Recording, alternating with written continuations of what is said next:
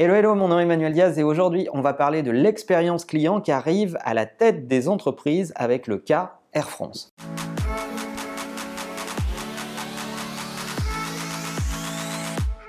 Si vous regardez aujourd'hui quel est le parcours d'un CEO moyen dans une grande entreprise, il est souvent issu de la fonction finance ou de la fonction commerciale. Il est en effet très rare de voir un DRH, un DIRCOM, un DIR marketing ou encore plus un DSI arriver à une fonction de direction générale dans les entreprises. Et oui, souvent les actionnaires privilégient la gestion court terme. Donc quoi de mieux qu'un bon gestionnaire pour avoir des résultats à court terme? Qui aurait l'idée de nommer quelqu'un qui gérerait plutôt des ennuis que des actifs ou de gérer plutôt des dépenses que des revenus à la tête d'une entreprise? Et pourtant, il est arrivé quelque chose d'assez exceptionnel en décembre l'année dernière, en 2018, euh, puisque chez Air France, avec l'arrivée d'un nouveau président Air France KLM, en la personne de Ben Smith, il y a eu du mouvement dans la direction d'Air France. Dans ses premières déclarations, en tout cas de ce que j'en ai compris, Ben Smith a dit bah, c'est super de maîtriser ses coûts, c'est super de maîtriser ses finances, de revenir dans le vert, mais c'est pas ce qui va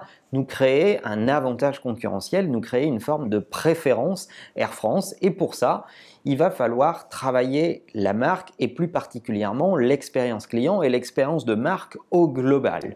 Et il a été cohérent jusqu'au bout puisque en tant que nouveau président de l'alliance Air France KLM, il a nommé une directrice à la tête d'Air France. Euh, alors j'ai pas très bien compris si elle est directrice générale ou présidente d'Air France et la nuance est subtile, mais en tout cas c'est la boss. Et il a nommé Anne Rigaille à la tête euh, d'Air France. Et ce qui est frappant, c'est qu'il est nommé quelqu'un qui a fait tout son parcours dans l'industrie des services et dans l'expérience client en particulier. Jusqu'ici, Anne Rigaille était responsable notamment de euh, plutôt les services et l'expérience client, puisqu'elle a designé les salons Air France et les, produits et les services, elle a déployé la connectivité euh, Wi-Fi à bord, elle a travaillé sur la configuration des nouvelles cabines, donc des fonctions très tendues vers l'expérience client. Donc nommer une femme à la tête euh, d'une compagnie euh, aussi importante que Air France a une fonction de direction générale qui provient de l'expérience client dans son parcours et dans son expérience, je trouve que c'est un signe extrêmement significatif. Ce qui est d'autant plus intéressant, c'est de voir l'expérience client comme une valeur et pas comme un coût.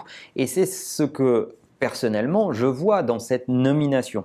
Euh, d'autre part, c'est aussi se dire que l'essentiel va être là faire en sorte que les avions partent à l'heure et arrivent à l'heure, c'est un minimum.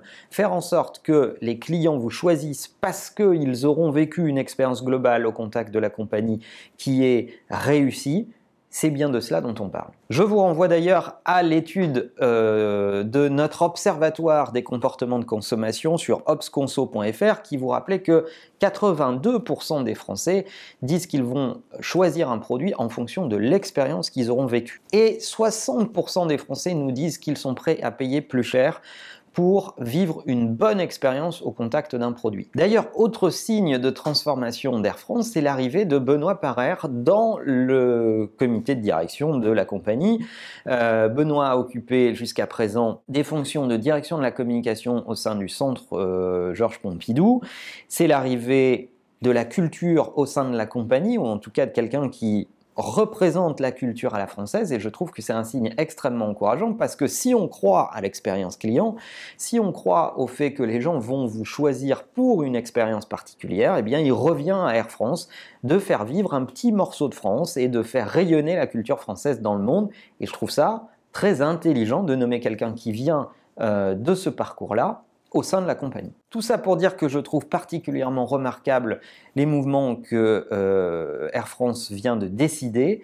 Euh, vous le savez, on en parle souvent sur la chaîne, l'expérience client est au cœur de ce qui pilote les marques, c'est notre conviction, et je trouve que Air France a pris exactement les bonnes décisions. Alors maintenant, on va voir si l'entreprise va suivre, parce que c'est une grosse machine et il va falloir faire en sorte que tout le monde suive là-dedans. On sait aussi que c'est une entreprise euh, qui est euh, très syndiquée, avec les pilotes d'un côté, le personnel au sol de l'autre, etc., etc. Mais bon, euh, en tout cas, d'un point de vue symbolique, la nomination de ces personnes-là à ces fonctions-là augure de belles choses pour Air France. D'ailleurs, si euh, on doit faire un parallèle avec d'autres compagnies, vous remarquerez que les entreprises qui sont le plus proches de leurs clients, pour souci l'expérience client, fonctionnent particulièrement bien et ont souvent des entrepreneurs emblématiques. Si vous prenez Amazon avec Jeff Bezos qui euh, a eu ce fameux discours euh, We still on day one et qui pense obsessionnellement aux clients. Si vous regardez Apple, entre le Apple de Steve Jobs qui était un obsédé de l'expérience client et le Apple de Tim Cook aujourd'hui qui est plus gestionnaire et moins expérience client en tout cas de ma perception des choses. Si vous regardez Tesla, avec Elon Musk qui est dans le moindre des, détails vécu au contact de ses produits, ben oui, on se rend compte que quand on met de l'expérience client à la tête des boîtes, ça fabrique une saveur et ça fabrique euh, une, euh, une préférence particulière. Alors j'espère que ça inspirera d'autres grands groupes. Je ne sais pas si vous avez d'autres exemples euh, à citer ou si vous-même vous sentez parmi des, marques, des marques qui sont pilotées avec le souci de l'expérience client et d'autres qui sont plus pilotées avec le souci de la gestion.